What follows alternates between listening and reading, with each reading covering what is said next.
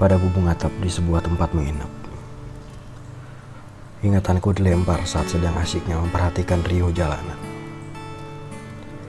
Malam itu kita mulai dengan kalimat perkenalan yang siapa sangka akan memberi tempat tinggal untuk luka.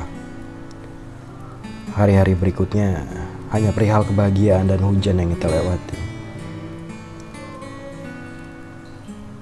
Dalam dekapan dan deru nafas yang tak beraturan. Hingga saat kita duduk di tepi kasur secara berlawanan. Hanya punggung kita yang saling menatap.